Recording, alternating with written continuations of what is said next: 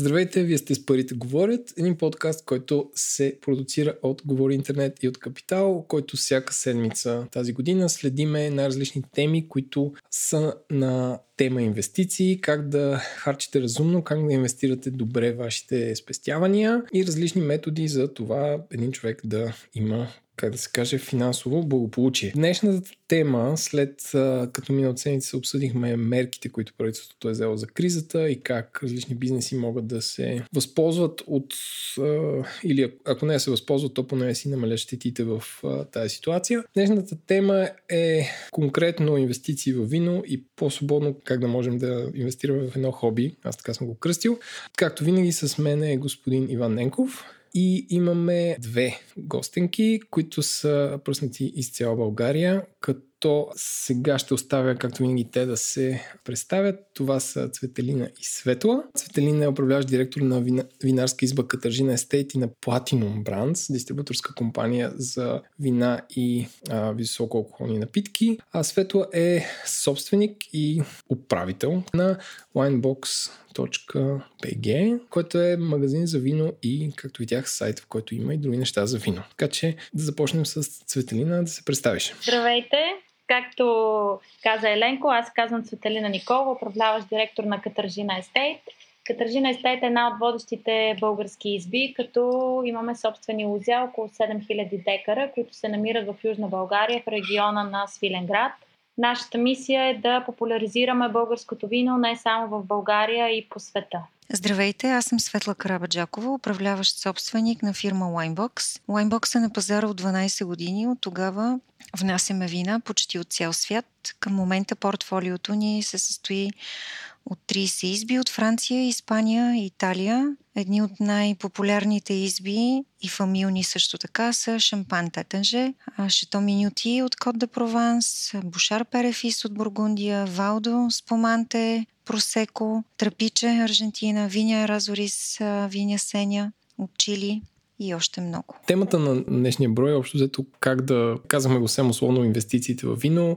За мен е малко по-широко. Нали? А, може ли в нещо, което е толкова, как да кажа, оборотно, човек да може да инвестира. Но преди да пристъпим на там, може ли всяко от вас да разкаже как започнахте да се занимавате с това, което се занимавате в момента? Защото винаги началото е супер интересно. В момента вече от 2003 година се занимавам в бранша, като стана много случайно. Преди това бях в съвсем различна сфера. Започнах като търговски представител. Доста добри резултати започнах да имам с различни частни клиенти, не само ресторанти, магазини, хотели и малко по-късно на база на тези ресторанти станах търговски директор 2006 година. Тогава открихме Катържина Естейт и 2011 година станах управляващ директор, като вече 9 години успешно управляваме Катържина Естейт. Накратко, съвсем накратко, това е, това е пътя, в който като хронология вървя. При мен нещата се случиха последния начин.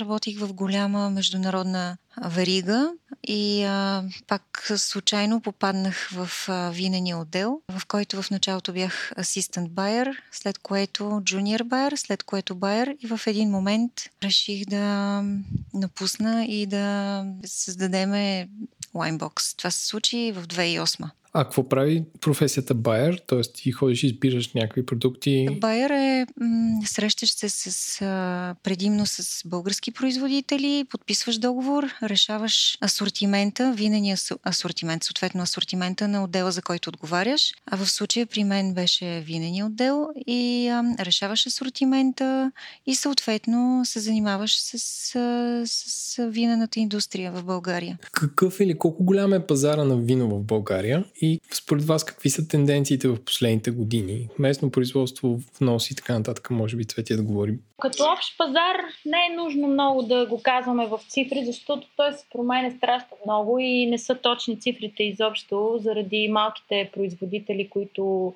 а, произвеждат нелегално. Но като тенденция мога да кажа, че последните години а, в България се произвеждат а, както бели, така и червени, така и розета много модерно в момента и от последните 4-5 години е да се пие розе. Общо взето в момента следваме световните тенденции, където е модерно да се пият вина, както бели, така и червени, с не толкова дъб. Тоест, казваме да не са натоварени, да се усеща повече плодови аромат, да се усеща натуралността. В момента, в който отпиваш, да усещаш се едно си взел в ръката си една чепка грозде и т.е. да усещаш наистина натурално. Това мога да кажа, че са тенденции в момента. Само те питам, като казваш променлив, т.е. какво върви нагоре с малки и големи темпове или една година е по-голям, друга година е по-малък? Общо взето, ако економиката върви нагоре, предполагам, че и това върви нагоре, но... То, миналата година пазара вървеше нагоре. А, миналата година, 2019, с около 15-20% има спад. Това е заради различни причини, но не е нужно да ги спомена. По, по отношение на вноса, докато бях служител на метро, мисля, че м- статистиките, които получавахме, бяха около 95%, т.е. 90% българско вино, 10% внос. Аз мисля, че горе-долу вървим в същата тенденция, въпреки че има много повече. Мисля, да, има много повече български производители, но съответно в последните години се появиха и много и още много а, фирми, вносители на вино. Така че може би този процент върви в същите темпове, увеличава горе-долу в същия процент. В он-трейд, т.е. в ресторантите се продава по-голям процент вносни вина, около 30% са вносните вина и 70% български, докато в магазинната мрежа се продава по-голям процент български вина, т.е. там се запазва това, което казва Светла 90%. България срещу внос. Общо, може би, някъде около, средно около 15%. Може и да стига до 20%. Да, вносните вина се увеличиха продажбите е, заради Совиньон Блана. Откакто Совиньон Блана стана толкова модерен да се пие, съответно Совиньон Блана се внася от Нова Зеландия, така както знаем всички. Така че тогава се увеличиха много продажбите на вносните вина като дял осъзнавайки какъв е размера на територията на Нова Зеландия, възможно ли е цял свят да пие новозеландски сувеньон блан? Тоест, имат ли достатъчно грозде, за да може да се пие в цял свят? Или по някакъв начин има спекулация с географското наименование? Не, спекулации няма със сигурност. Има, има, да, те започнаха да Имайки предвид, че в Нова Зеландия се развива държавата като винопроизводител от 15-20 години и последните 4-5 години, след като те видяха какво се случи с Совиньон Блана в света, той стана много голям хит. Това стана за, за държавата Нова Зеландия много неочаквано. Те изобщо не, не са очаквали такова нещо. След като правителството пуска на University of Davis, Калифорния, пуска а, да разработят проект за различен клон Совиньон Блан. Клон е, при нас се казва клон на сорт преди да се засее лозето, се прави анализ на почва, климат и съобразно всички тези условия се прави конкретен клон. Тоест University of Davis разработват един клон, който е много специфичен и дори в днешно време французите ги ядат страшно много и те не могат да повярват, че Нова Зеландия са направили нещо много по-добро от това, което и са по-актуални в света, отколкото френския Совиньон Блан, например. За да отговорим, нали, а, точно на въпроса на Иван, Нова Зеландия, въпреки че е малка държава, да там последните години а, изкореняват стари лозя, червени сортове, които са пробвали, които са, може да стават, но те виждат, че Совиньон Блана се приема много по-добре в света, затова изкореняват и засаждат само Совиньон Блан и малко Пино Нуар. Така че определено има достатъчно. По отношение на, на Совиньона, ако трябва да разширя малко темата, а мисля, че Совиньон Блана от Нова Зеландия е една доста добра а, стъпка като начало, а, за да навлезеш в Совиньоните, но в един момент а, забелязвам мои клиенти и смятам, че човек променя вкусовете си непрестанно в годините. В смисъл, ние не стоим на едно място и съответно в момента, в който пиеш изключително много Совиньон Блан от Нова Зеландия, а, започваш вече да се пре преориентираш и да търсиш отново Совиньон, ако харесваш сорта, но започваш да го търсиш в различни региони на Европа и съответно другите супер добри, изключително добри региони в, в Европа, в които вирее Совиньона, са Бордо, Фриоли, Сансер, Луара. Така че в един момент... И Южна Штирия в Австрия. Да, в един момент Совиньона от Нова Зеландия наистина ще се окаже, че свършва страхотна работа по отношение на това а, да въведе клиента в типичните характеристики, но в даден момент човек иска вече да опита и нещо по-различно. Освен това, ето в този момент точно ще спомена и Совиньон, който не е в апелация в Прованс, но а, Совиньон в Куп... Какво значи апелация? Определена зона, за да бъде защитена зона, ти в нея имаш право да гледаш определени сортове грозде. И да кажем в Прованс сорта Совиньон Блан а не от сортовете, които, от които се правят белите а, провансалски розета, защитени а, под наименованието Код де Прованс. Но те също така имат право да експериментират, да гледат сортове извън това, просто не могат да ги сложат в апелацията Код де Прованс. Съответно, там също се засажда совиньон, който, копажирайки се с някакви други допълнителни сортове, дава едно невероятно елегантно вино с по-малка агресивност, с повече елегантност. Така че това е развитието на совиньона, на европейския совиньон. Как се отразява кризата? Аз четах новини, че в Англия, в продажбите на, в супермаркети и Теско, тя, там е 9 от 10 имат пазар. Има ръст с 30% през март месец а, на алкохол, най-общо казано. Как се отразява това на пазара на вино? Аз като производител и като дистрибутор, тъй като имаме няколко компании, които управлявам, за да затворим целия кръг, ако започна от производството, производството в момента е, е много тру... като цяло генерално ако говорим за среден и висок клас, както е Катържина, а, има много по-голям спад на пазара, тъй като среден и висок клас се продава около 50-60% в онтрейд, т.е. В, магаз... в хотели и в ресторанти. Т.е. спада в момента е около 40-50%. Това е в дистрибуцията. В производството в момента не можем да си позволим изобщо никакви липси на финанси, защото в момента е периода, който е, е, има най-много инвестиции в лозята. В момента има много обработки на лозята, прави се филизане, промушване, ще се започне скоро. А, бутилиране съответно се прави постоянно. Изобщо тези обработки, пръскане започват, които са едни от най-големите разходи в лозята. На всеки 10-12 дни след всеки един дъжд от края на април до 5 август се прави това пръскане. Така че общо взето не може да си позволим грам да закъсваме или да даваме назад в производството, имайки предвид, че продажбите не се случват толкова добре. Относно това, което ти каза за повишаването на продажбите, което си чел в Англия, а, да, забелязва се повишаване на алкохола като цяло, но това е за сметка на водка, нисък клас и ракия в България.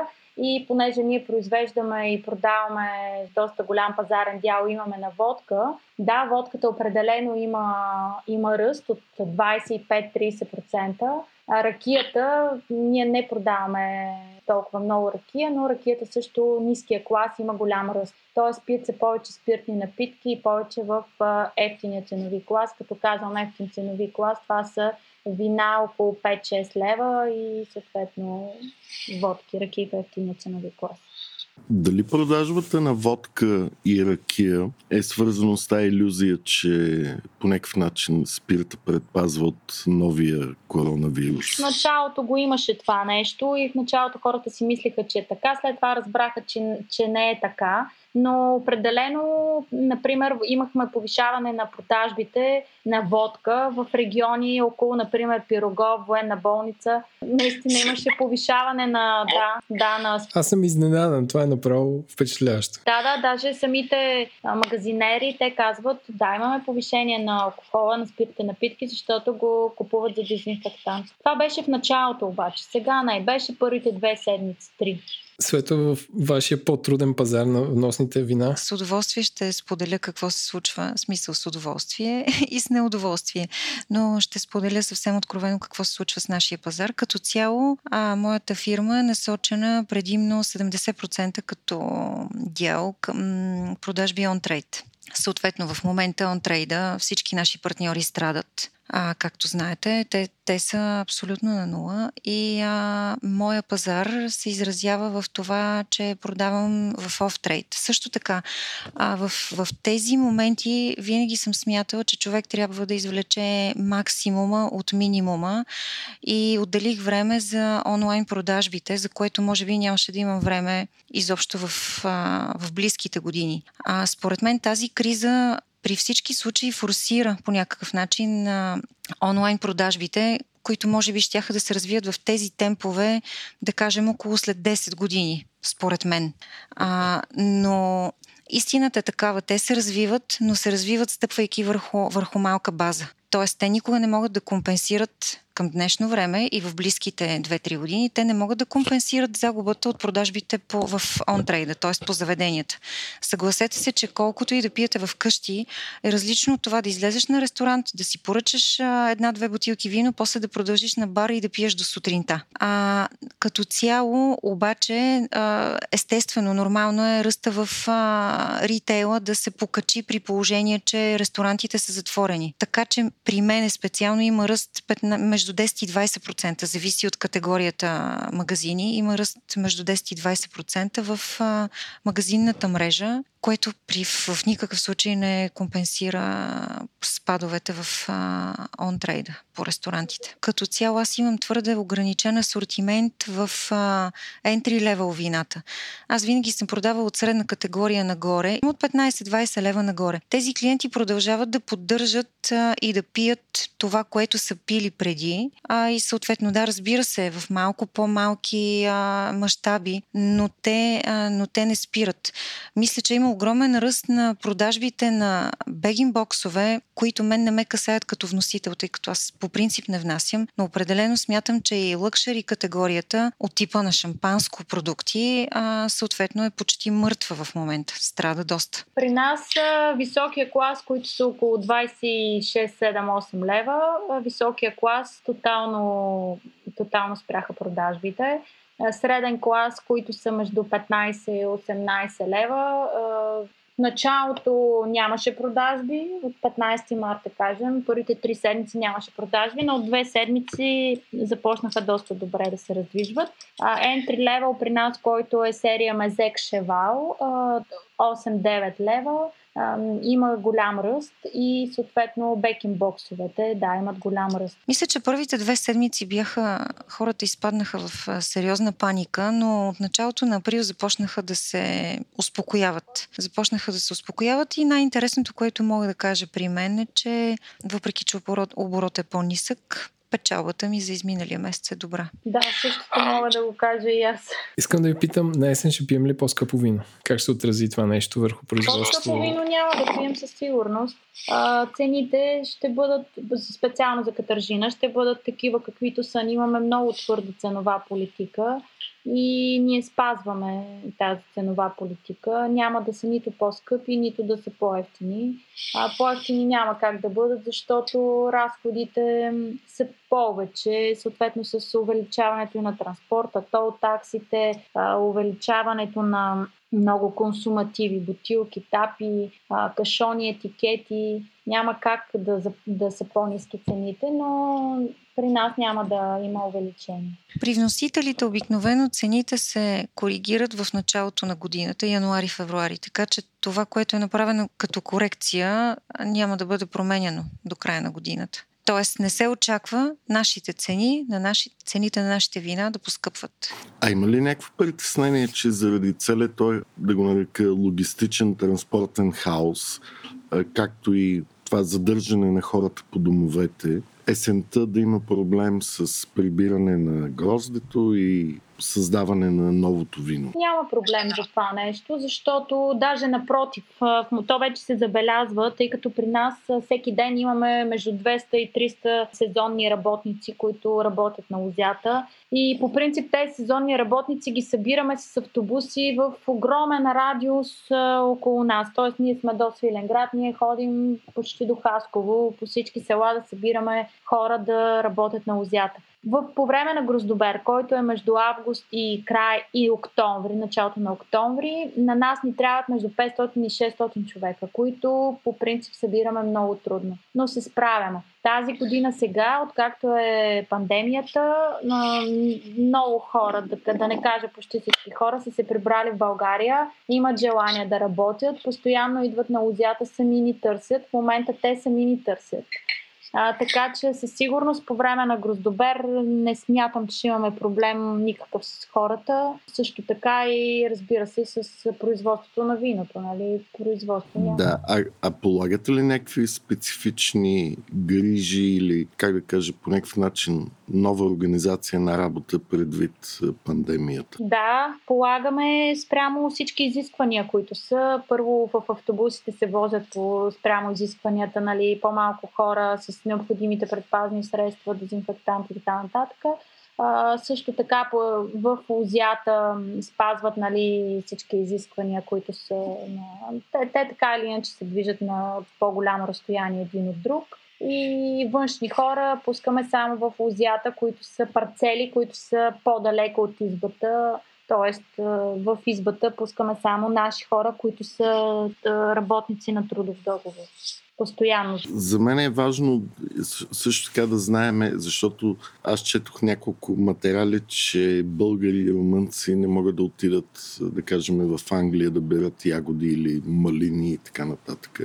Ако европейските винопроизводители светло разчитат на внос на работна ръка, това няма ли по някакъв начин да повиши цените на виното, което е вносно? Ситуацията е следната. В, в момента една от най-обсъжданите теми в Европа сред винопроизводителите е така наречения харвест, т.е. гроздобера. Това наистина е ежедневно обсъждана тема и а, защо? Защото каква е ситуацията? В повечето случаи производителите имат а, определено, определени произведени количества, а както се сещате в момента консумацията тази година и съответно смятат, че и до година консумацията т.е. този тренд ще се задържи и консумацията на вино е по-ниска. Съответно, те са изправени пред едно огромно предизвикателство да има ли гроздобер или да няма гроздобер. А, давам пример определени зони, да кажем, това, това разбира се е много специфично спрямо държава, апелация, регион и така нататък. Но ако, например, в а, зоната Просеко, така известна, а, гроздобера е 180 тона добив на хектар, в момента се коментира а, този добив да се намали на, на около 80 това е ежедневно и всекидневно обсъждана тема, а имайте предвид, че има малки производители, които работят само с онтрейд, т.е. т.е. те работят само с заведения. Съответно, те имат една продукция, която не могат да реализират. Те, те са поставени изобщо пред дилемата дали да имат гроздобер, дали да правят гроздобер, дали да инвестират в това нещо. А друг, от друга страна, произ, ам, производители на вино, които имат собствени озя, поради намаленото търсене в момента намалената покупателна способност изобщо заради кризата. А как процедират те? Те по принцип имат собствени лозя, от които произвеждат вино, но обикновено не им стигат и купуват от така наречените лайн гроари. Това са единствено производители на грозде. Тоест хора, които само произвеждат грозде и го продават. Те не, те не правят вино. Съответно, какво би се случило с тези хора? А, при намалена консумация, при намалено търсене, самите производители на грозде, лайнгроуърите, те няма да имат възможност да реализират тяхната продукция, което съответно се очаква да доведе до спад на цените. Това е ситуацията в Европа, която коментирана с, с наши партньори. Съответно, има големи производители в зоните Амароне, Валполичела и в Валполичела в Италия, които наистина са пред дилема как да процедират предвид баланса, който търсят да постигнат между произведено количество и това, което евентуално се очаква като а, след Гроздобер да имат като един а, единствен въпрос стои тук по темата реализация. Всички очакват, всички очакват и казват, че в Европа почти навсякъде тенденцията е една и съща, че реализацията е по-ниска и съответно иначе към момента малки производители използват персонала си, който обикновено работи в офиса, този персонал работи в лузията. Защото те всъщност, те, не, те има малки производители, които работят само с ресторанти. Те реално нямат никаква реализация и, и само и само да задържат хората си, а, хората им работят в, в лузията. И при големи, но все пак големите имат по-голям, по-голяма възможност за реализация, работейки с, с големите ритейли в UK, в Германия и така нататък. Ако вземем, да кажем, един производител на просеко. Така че а, ситуацията с обсъждането на намаляването на добивите е нещо сериозно. Имайки предвид, наистина те търсят в момента баланса между това, колко да произвед... колко да, дали да намалят добивите от гледна точка на това колко произведено количество имат, което не може да се реализира със същите темпове като миналата година. След като станахме експерти по пазара тази година, пристъпваме към нашата втора част, именно как да се инвестира в вино, като ние нямаме, нямаме предвид, както Иван каза в предварителния разговор, да сме като някакви шейхове в емирствата и да колекционираме редки бутилки или да, да играем на някакви търгове. И аз ще оставя втората част той да води разговора, защото той е повече по инвестициите. Да, моята идея е просто да, да кажем на нашите слушатели, има ли смисъл да се купува вино с по-дългосрочна цел, т.е.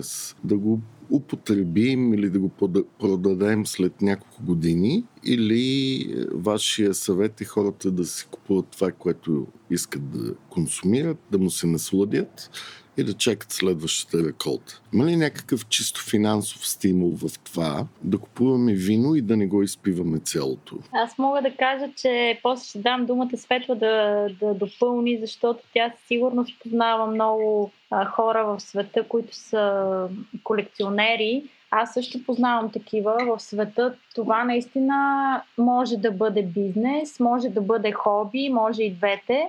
А, и, и, се, и, даже познавам двама човека, които са шесто поколение вече на такива колекционери, които имат страшно много бутилки, които е, от всяка една изба, която има в класацията и в списъка, те всяка, всяка година имат по минимум 2-3 бутилки от реколта.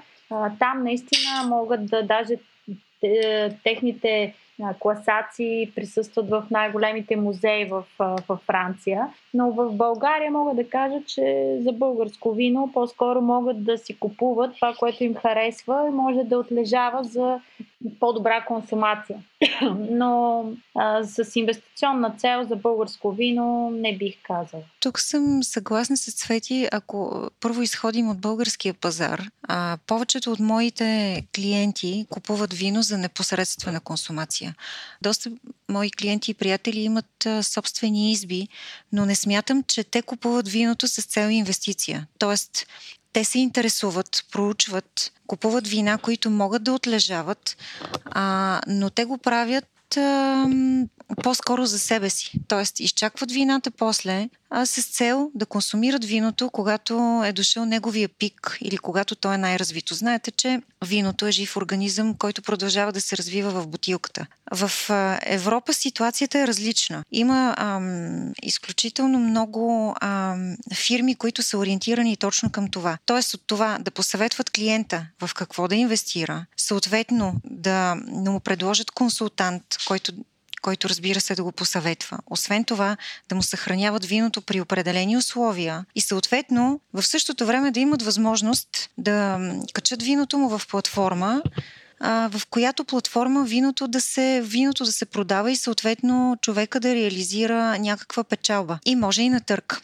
Една, едни от най-известните са Сотбис, аукционните къщи Сотбис и Кристис. Обаче в последните години се наблюдава нещо като а, клиентите не са особено търпеливи от това да изчакват организирането на търк, а, задаването на конкретна дата. Смисъл, това се случва много бавно. Понякога клиента има нужда от непосредствена покупка или непосредствена реализация на виното, в което е инвестирал и съответно все повече се използват платформи от типа а, Buy Now, в която виното се реализира много по-бързо, дали като покупка или като продажба. Тоест, отново виждаме развитие на онлайн търговията дори в този сектор, а, ко- ко- който излиза от а, традиционния начин на, на продажба. А, отделно, всяка инвестиция, всяка инвестиция а, носи риск. Вие сами знаете, вие сте Иван е финансист. Всяка инвестиция носи риск. Тоест ти никога не можеш да инвестираш в нещо, в което на 100% да си сигурен, че ще ти донесе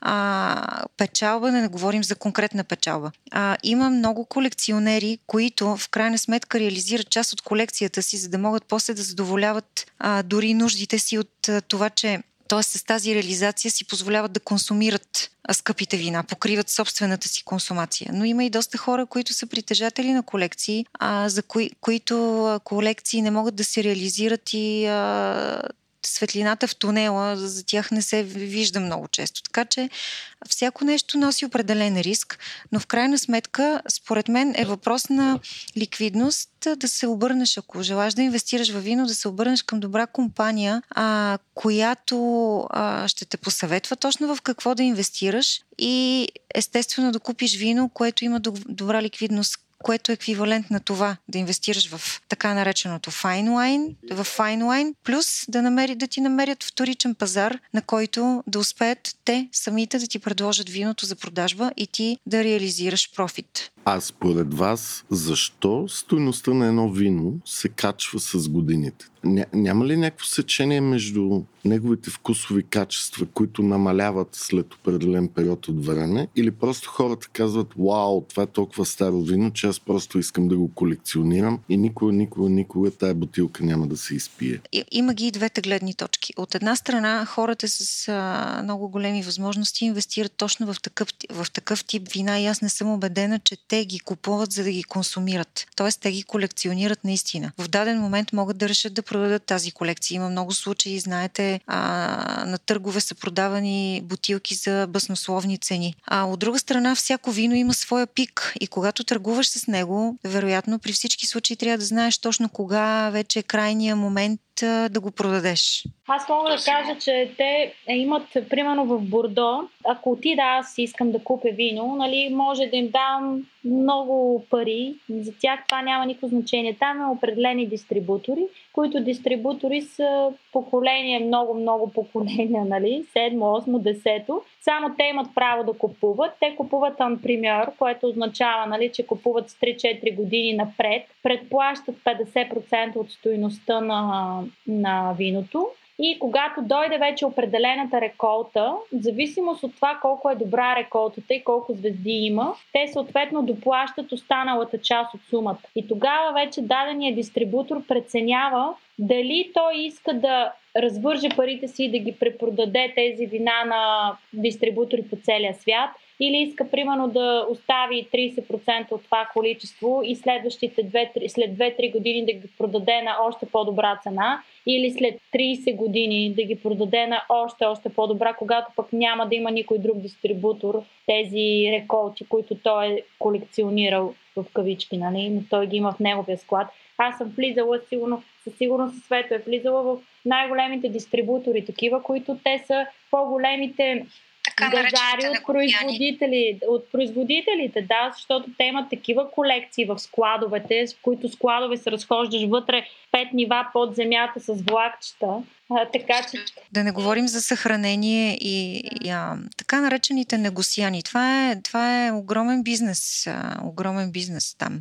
Добре, де, но аз като един българин, който не мога да си позволя да купя най-скъпите вина в Бордо или в Луара, дори в Калифорния, Аржентина или Чили, има ли смисъл а, да си имам някакъв хладилник специализиран и просто да имам 10 на бутилки, които, или 15, които да си ги колекционирам това. Това прави ли финансов смисъл за мен, според вас? Финансов не. Не мисля. Тоест няма... Би ти донесло удоволствие след определено време, но от, от 10 бутилки вино, които ще съхраниш някъде, дали в хладилника и в, или в а, при други условия, да кажем в помещение, което е с подходящите температурни условия, влага, температура и така нататък, а едва ли ще направиш финансово състояние. Ако си ценител, можеш да правиш сравнителни дегустации. Нали? Ето тук вече идва малко по-професионалното, нали? Да, ако си ценител, може да не си професионално да се занимаваш с производство, но искаш да правиш сравнително да го... Той, той има чисто и социален елемент, нали? Понякога хората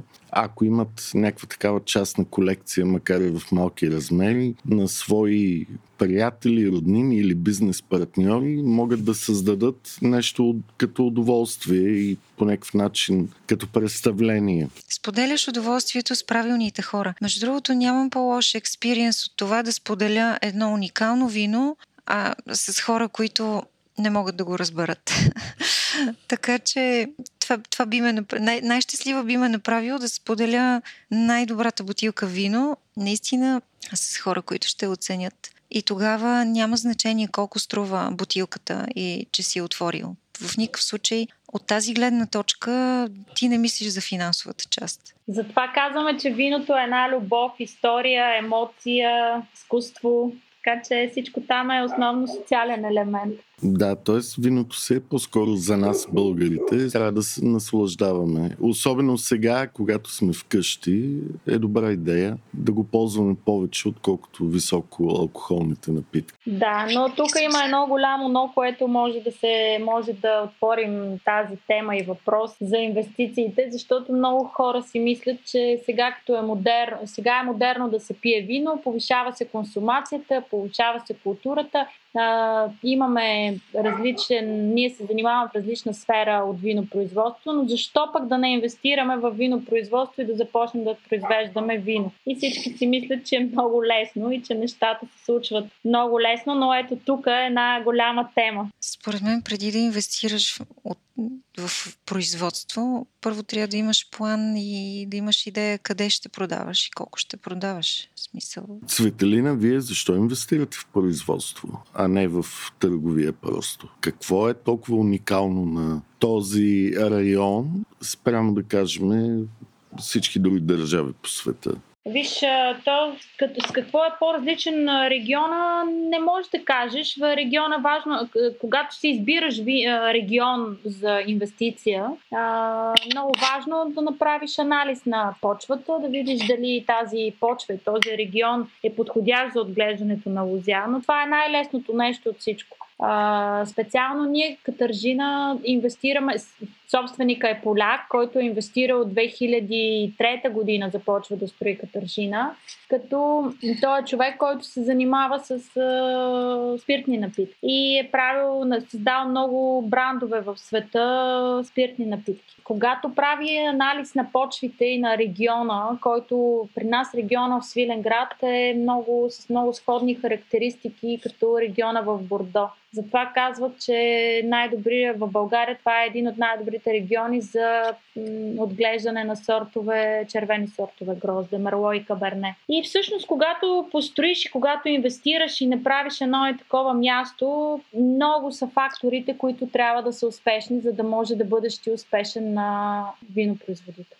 Много са. Аз имам следния въпрос, с който предавам да се ориентираме към приключване. Мислите ли, че до известна степен проблема на това български вина, без значение от кой регион, да станат световно известни е липсата на маркетинг.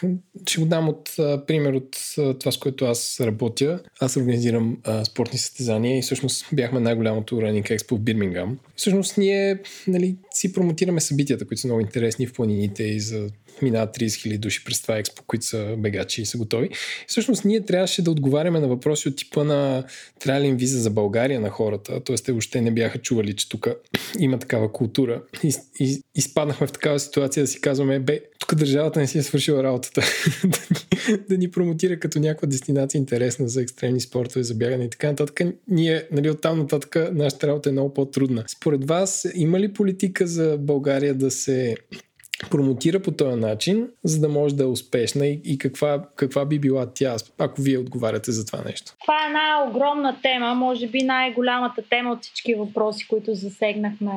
Мога да говоря много. Да, прав си, така е, липсва маркетинг, липсва реклама на България, но а, последните години много хора правят много неща в положителна посока, за да се развива България като винена дестинация, като регион. България като една страна, в която може да се произвеждат и се произвеждат качествени вина. Имаме вече абсолютно всички, а, имаме дадености, имаме инвестиции, имаме екип, хора, а, също така сме доста добре насочени с много добри вече дизайни, бутилки, етикети и така нататък. И липсва една обща политика на България като страна, как да се позиционираме точно, по какъв начин, общ бранд ли ще направим. Точно ни липсва как да се продадем. Работи много в тази посока. Смятам, че наистина има голямо раздвижване. Много хора последните години чуха за България. Така че стъпка по стъпка сега с развитието и на винения туризъм, който започна да се развива последните така две години, а, той ще се развива все повече и повече. Ето и ние започваме да строим хотел в Катържина. Така че стъпка по стъпка ще, ще се случат нещата. За мен тук, като а, човек, който стои в страни от нещата, т.е. аз не съм производител и по-скоро а, съм наблюдател на това, което се случва на българския пазар, тъй като съм само вносител.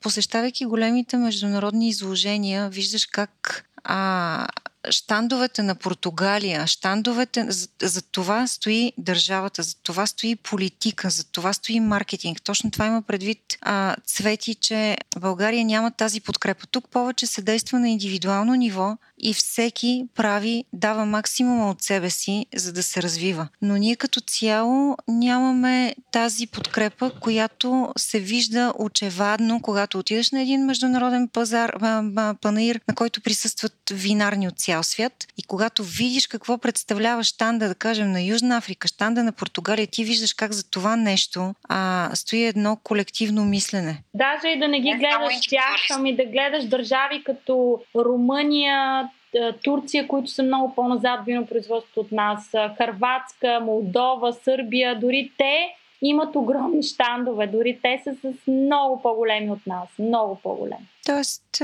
тук, както в повечето, в повечето бизнеси, всичко е индивидуално, всеки, всеки работи индивидуално. В момента се борим да направим голям щанд, защото най-голямото изложение на вино в света и това, което най-много си заслужава е Провайн Дюселдорф. Точно не го визирах, да. То, то в момента има штант, който по-добре да го няма. Борим се да направим хубав штант, но това разбира се трябва да е с подкрепата на държавата и самата държава трябва да го направи. Добре, а, аз се пак да питам, възможно ли е цялата тая подкрепа самата индустрия да организира или толкова са дребни търговците и производителите, че никога не могат заедно да се разбират и винаги ще чакат на държавата? Опитваме се, но има няколко различни групи, които всеки дърпа към своя, своята страна и не се получава без резултата към днешна дата. Аз имам един последен въпрос.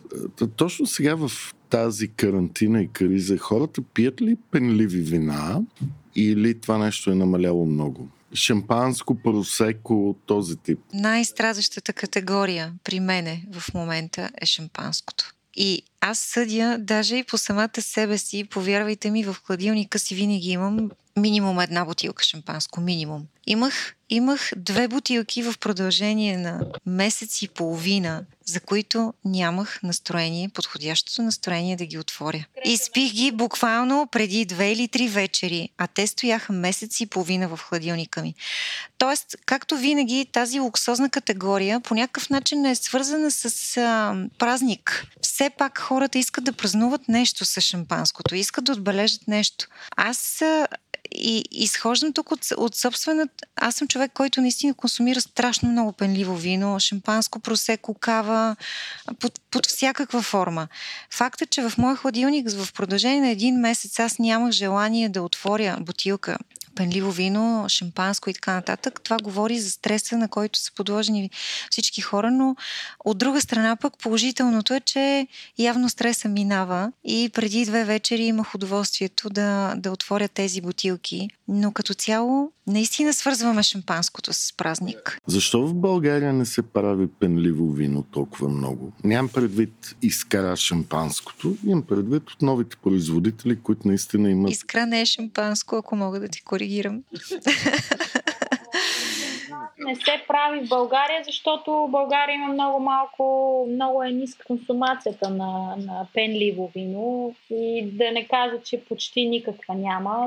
Но има пазар за шам, истинското шампанско, това, което светло продава. Така че много е ниска консумацията като цяло.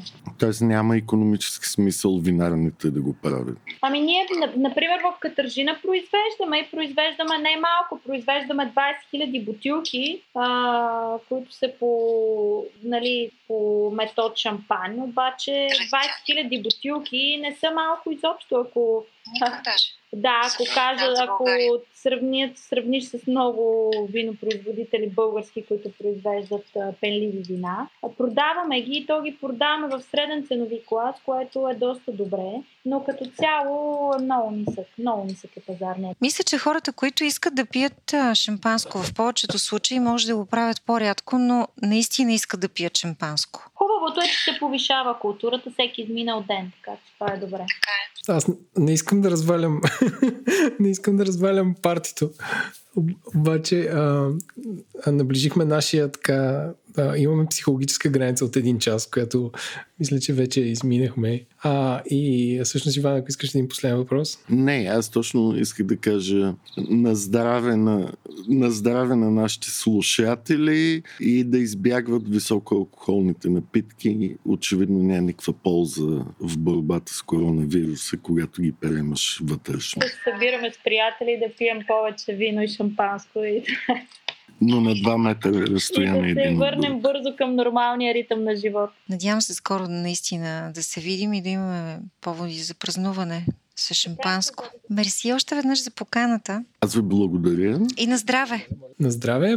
Благодаря ви за вашия трес поглед над една интересна категория сред а, обичайните ни теми, които са свързани с думи като ETF и така нататък.